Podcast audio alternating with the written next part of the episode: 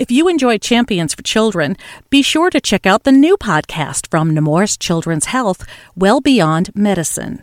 Subscribe today wherever you get your podcasts or at nemourswellbeyond.org to continue hearing the stories of anything and everything related to the 80% of child health impacts that occur outside the doctor's office. And now, the episode of Champions for Children you requested. Enjoy! Welcome to the Nemours Champions for Children COVID 19 update for February 11th, 2021. I'm Carol Vassar. Today, co hosts Dr. Jay Greenspan and Dr. Mo Leffler delve into all things COVID 19, pregnant women, and babies. Their guest is neonatologist Dr. Mark Hudak, professor and chair of the Department of Pediatrics at the University of Florida School of Medicine in Jacksonville, where he also serves as section chief for the Division of Neonatology. In less than one year, Dr. Hudak, with help from healthcare colleagues from across the nation, has stood up a registry to examine how COVID 19 affects mothers and babies. He'll provide an overview of some of the data from that registry, data that is already proving useful in helping physicians guide women through pregnancy in the midst of this pandemic. First up, of course, is a COVID 19 situational update from Doctors Greenspan and Leffler. Hello, everybody. This is Jay Greenspan, and uh, Mo Leffler and I are going to give you uh, the situational update for today, which is 210 2021. Uh, we are seeing some good news and some scary news on, on the COVID front. We have seen our death rate slowly fall in the United States of America. We are seeing now a death about every 35 seconds versus a death every 20 seconds previously. So our death rate's falling, our COVID numbers are dropping uh, and we are seeing some, hopefully, impact of the vaccine and all of your social distancing and masking. How are our associates doing, Mel? The numbers have been really encouraging. It's really nice to see that we are being asked to test less associates. Less associates are sick. We have less positive, COVID positive associates. I think last week we had five COVID positive associates across the entire organization, and we're hovering around the same this week and again, our rates of vaccination have been great. We've done a, a, as good of a job as we can to date, and we're going to keep hoping that we can continue vaccinating our associates. So, lots of encouraging news and um, with our associates. That's great news, Mo. And I do, I do ask everybody to continue to mask and social distance and wash your hands. This is not going away anytime real soon and, and and the downside that we're seeing is are these variants. Variants are pretty high in florida. The statistics that we're seeing could even lead to a growth in covid numbers uh, particularly in areas like florida. In delaware delaware valley we're not doing as much sequencing so we don't know how much how much of our covid positivity is from variants. Uh, we do think so far that the variants are being uh, impacted by vaccine. And so vaccine still seems to be working, but the sooner we get everybody vaccinated, uh, the sooner we're going to get this under control and the less time we give the, the virus to change. So please continue uh, to not only do yourself a favor by, by masking and, and all that, but encourage your communities to continue to do that. Anything else you want to add on our situational update, Mo? No, you took the words out of my mouth. I think we have two weapons in our arsenal. If you're feeling nervous about the news about variants, there are still things you can do. Get vaccinated, encourage others to get vaccinated, and wear your mask. We saw pretty clearly how much of a positive impact universal masking could have on decreasing rates of infection and death. And by the way, it seems to be impacting flu and RSV too. So interesting. Today, um, uh, we have a guest that's right up my alley. We finally get to talk about babies. So, Dr. Mark Hudak is professor and chair of Department of Pediatrics at University of Florida School of Medicine in Jacksonville, and he's chief of the Division of Neonatology there. Welcome to our podcast, Mark yeah, this week we'll be talking about, you know, all things baby. But first, you spent 15 years Johns Hopkins in Baltimore and then five years in the Children's Hospital of Buffalo. And I know you grew up in New England, but now you beelined it down to Florida. Uh, do you want us to share some of the snow with you that went? Oh, I would love for you to have some snow down in Florida. It would be so exciting just to uh, see the reaction of people down here. And in addition to your uh, role at the University of Florida and in Jacksonville. You were also the the immediate past president of our uh, society, which is Perinatal Neonatal Medicine for the American Academy. And we had you visit Hot Topics, uh, which we'll get to a little bit because you gave a great talk. And that's one of the reasons I, I really wanted to have you on this podcast because you are all things babies for the United States of America. And I think you're going to give us some great information. But before we get to that, do you want to talk a little bit about your role your roles in, in Jacksonville and your relationship to Nemours, because I know you are connected to our Nemours team in Jacksonville. Yeah, sure. So I'm the um, division chief for neonatology at University of Florida College of Medicine in Jacksonville, and also chair of the department. And we have a very interesting medical pediatric specialty situation in Jacksonville between University of Florida and uh, the Nemours Children's Specialty Services, you know, we provide all specialties and all services to children. The only things we don't do in Jacksonville are um, serious burn injuries, which we which we transport to the burn center in Gainesville, and also some solid organ transplants. But everything else is really state of the art here. Um, Nemours and UF do not share any specialties, with the exception of infectious diseases, and even there, there's a division of labor. So we collaborate rather than compete. Um, we both practice at the Jacksonville's uh, Pediatric Hospital, which is a non-UF facility, Wolfson Children's Hospital, and uh, we have great collaborative relationships clinically and uh, otherwise professionally. Um, I'm curious, how are you and your UF team handling um, the stress um, that's emerged among healthcare workers as a result of COVID 19? Lots of changes, um, lots of uncertainty, lots of fear. How's that going for you and your group? Well, I think it is at a better place now than it was when we started because there was a lot of uncertainty and fear at the beginning with respect to protection of yourself and your family and your loved ones. And I think as time has gone on and people have, you know, adopted uh, appropriate infection prevention measures, we've recognized that really the NICU is probably one of the safest places to be. You know, your risk is really from, I think, your coworkers in the hospital, um, and then also from, you know, anybody outside the hospital that you socialize with. So we've had a few people who've tested positive. Um, you know, one person who got quite ill but luckily recovered. But it's been low, and I think people's mental health now is better. We have not been in the position that we've had such a bad adult outbreak that, uh, as in other places like New York City, the neonatologists have been co-opted to manage patients in the adult hospital or in the adult ICU. Thank God and uh, you know hopefully um, as you said things will start to begin to get better for everybody. And and mark i mentioned you're immediate past chair for neonatal perinatal division of the american academy of pediatrics. And in that capacity you did a really remarkable study on covid-19 that, that was titled covid-19 in mothers and infants us experience. Tell us what you found on that study. So back last year you know back in february and march when it became clear that this was going to be a major perturbation for us in perinatal medicine. The section decided to uh, set up a real time registry.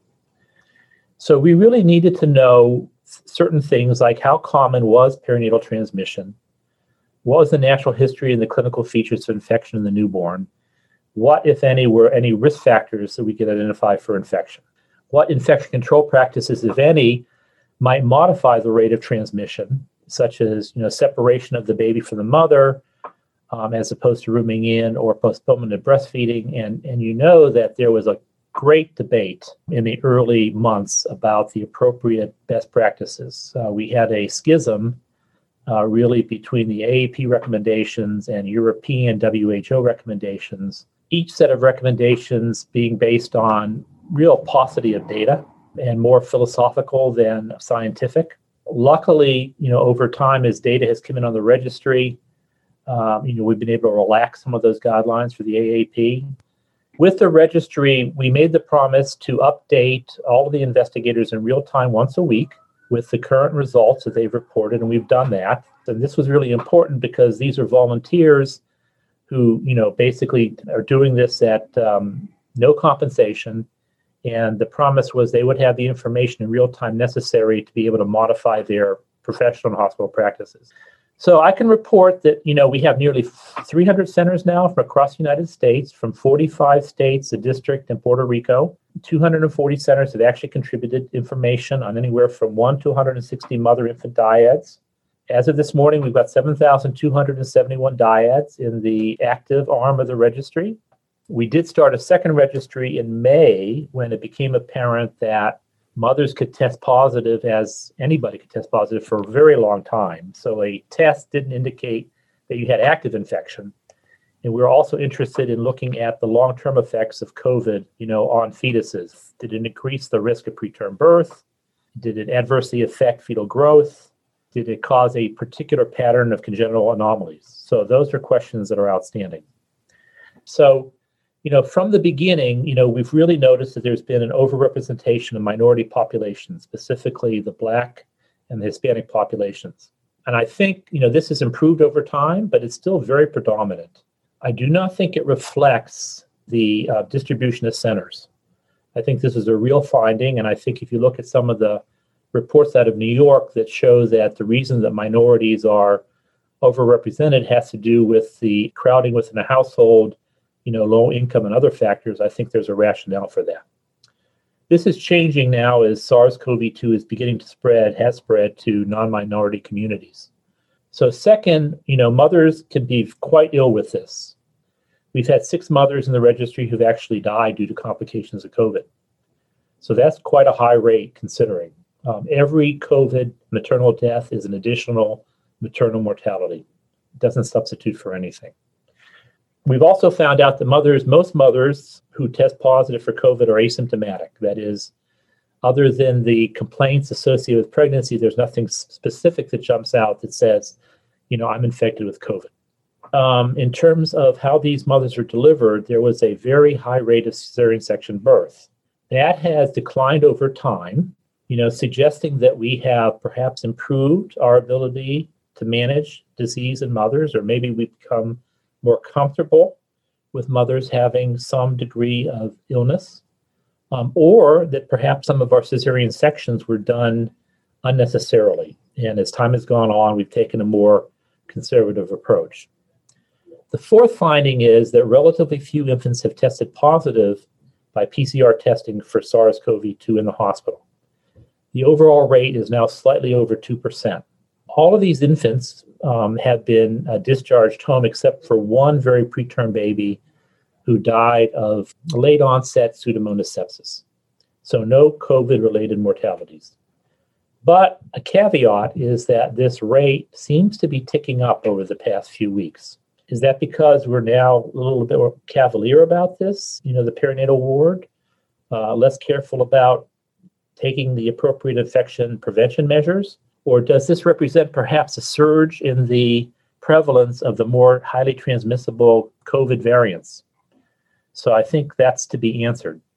Another thing we've noticed that mothers who that we know have acquired infection close to the time of delivery are more likely to transmit uh, this to their babies, and also mothers who are sick clinically with COVID are more likely. Another thing we've noticed that when we compared positive testing babies to negative testing babies, we saw that more of the positive testing babies were born to minority women. They had a lower mean gestational age, a lower mean birth weight, and a longer length of stay. But then again, you know, we don't really know what a positive test means. Luckily, many of the infants in the registry have had two or more tests, and I can tell you that we've had 10 babies who tested positive initially, who subsequently tested negative. So does this mean that these babies had some transient colonization that they cleared, or does it represent that they had false positive tests, which have been reported? I'll just note that uh, Dr. Sanchez Luna and his colleagues who reported in pediatrics this month um, from the Spanish registry found a similar phenomenon. 13 of the 14 babies who tested positive on the first test tested negative on subsequent tests. And they also found, like we have, that of 144 babies who tested negative on an initial test, four babies tested positive on a subsequent test. So that's what we can tell you. I don't know if those are true infections. We certainly don't know what the mode of transmission really is. So, are these positive tests due to transplacental transmission, perinatal transmission, or postnatal horizontal transmission? We just don't know. Um, the field is changing very rapidly. Um, just yesterday, the um, WHO released a document that put together some rigorous definitions for what's transplacental, what's perinatal, what's postnatal. Um, very difficult to tell. It would require a lot of specialized testing to even even try. So those are some of the things I can share with you off the top of my head. Wow, that's really you're chock full of incredibly important information.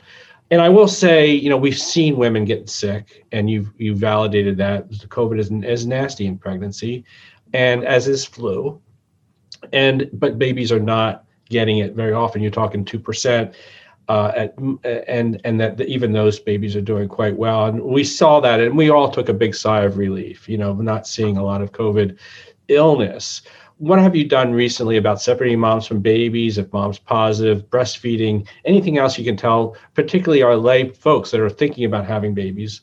Yeah um, yeah. So so i think uh, you know that's one of the reasons we stood up the registry was to try to tease out what the implications of certain practices were. And what i can tell you is that the rate of infants testing positive does not appear to be affected by whether an infant rooms in or separated interestingly it's actually absolutely slightly higher in babies who are separated, but the confounder is that babies who are separated tend to be born to mothers who are actually ill with COVID. So, um, and those are the mothers who are, you know, more um, likely to transmit this to their babies. There's not an independent uh, predictor of increased infection with separation for sure, right? Breastfeeding, you know, initially there was a lot of circumspection about breastfeeding. Our data have allowed those caveats to be relaxed. Uh, we never uh, recommended completely not to breastfeed. We recommended breastfeeding with appropriate skin and uh, respiratory precautions. And uh, we have not been able to identify a specific uh, risk of breastfeeding in this registry. There have been a lot of reports about breast uh, milk being found to be PCR positive, but nobody, to my knowledge, at this point, and of course it may have changed by this morning, uh, has actually been able to um, isolate replicable virus from breast milk. And of course, breast milk may provide protection of the baby in terms of having specific antibodies that the baby ingests that may be helpful. So I think uh, in terms of the care of the baby, we've sort of come back to um, normalizing care with, of course, the caveats that, you know, a mother who is recently infected or is um, has symptoms uh, needs to take the usual precautions in terms of good um, hand washing, masking, those sort of care measures, um, and so forth. So I think uh, those are some of the things to comment on there. So, you know, COVID's not going to go anywhere anytime soon, um, but hopefully people will keep having babies.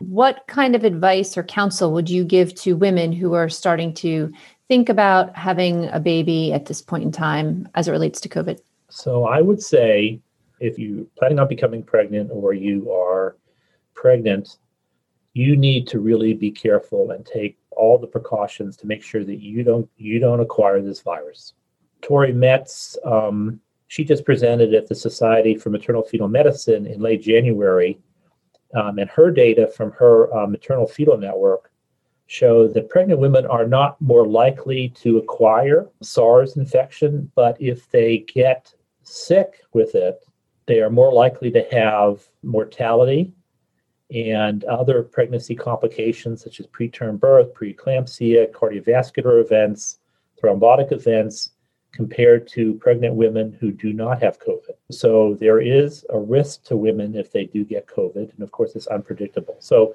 that's the first thing. Don't get COVID. The second thing, get vaccinated when your number is called. All right. And again, there's a lot of controversy about this.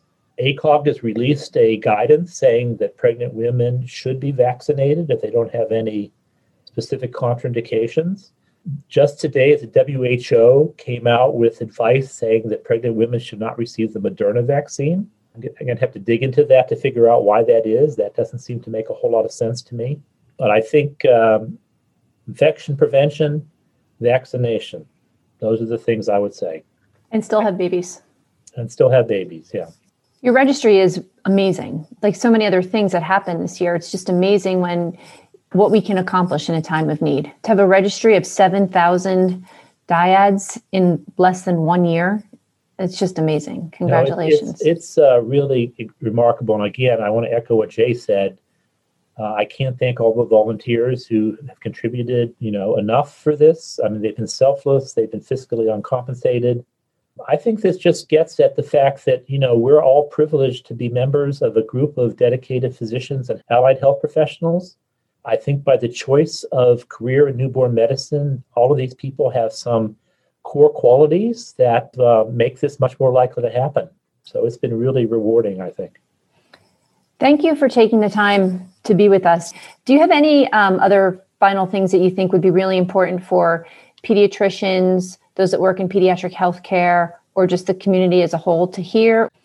Well, I think I think with respect to COVID, I probably said more than enough. I would say that uh, just talking about the section and uh, you know what the section does. Um, to put in a plug, we've we've revised our strategic plan, and uh, we have a strong emphasis in each of the domains of our strategic plan on uh, inclusion, diversity, equity, and access. So we've really tried to sort of um, come together on this. If you go to the section website, we have a statement on systemic racism and equity. So we really sort of want to expand this, and and it involves all of us. I mean, it involves, you know, not only the patients we care for, but our colleagues and everything. And I think we want to take this time to, um, you know, really solicit input from our membership as to you know things we can do how we can help our members recognize and do better in these areas. So that's that would be what i would say. So mo we have a question from our covid-19 mailbox. You want to read this one? Yeah sure the recommendations on how long to wait for the second dose of the two dose series seem to be changing to allow more time between doses. Some experts are suggesting that we skip the second dose altogether in order to get the vaccine to more people. What are your thoughts on the science and what Nemours should be doing? Great question. Precious little data to hang your hat on. I think that the data for both the Pfizer and Moderna uh, vaccination shows that efficacy increases after a second dose. Um, you know, the times at which those doses were administered, um, you know, 21 days and 28 days respectively, are kind of arbitrary. I think that probably um, just looking at extrapolation from other scientific uh, data, that you could lengthen that interval between doses and still achieve nearly the same effect. I think that will be studied, but I don't think it's a good idea to just have one dose. Uh, I worry that if you get one dose and don't get a second dose for six months, you might have to have the entire series again. Dr. Mark Hudak is professor and chair of the Department of Pediatrics at the University of Florida School of Medicine in Jacksonville, where he also serves as section chief for the Division of Neonatology. Thanks ever so much to Dr. Hudak for taking the time to be with us on the podcast. This Saturday, February 13th, we'll have a bonus episode of the Champions for Children podcast highlighting the pioneering orthopedic surgeon Dr. Claudia Thomas as we honor Black History Month. That's coming this Saturday, February 13th. Please join us. The Nemours Champions for Children podcast is available on Nemoursnet and the Nemours Now app, as well as your favorite place to find podcasts. You may also ask your smart speaker to play the podcast. Our amazing production team includes Dr. Maureen Leffler, Dr. Jay Greenspan, Sandra Herman, Cheryl Munn, Deborah Griffin, and Peter Adebi. Our music is courtesy of Blue Dot Sessions in Turners Falls, Massachusetts. On behalf of Dr. Mark Hudak, Dr. Mo Leffler, and Dr. Jay Greenspan, I'm Carol Vassar. Thanks for listening to this COVID 19 update episode of the Nemours Champions for Children podcast. Until next time, stay safe, stay well, and thank you for all you do for the children we serve.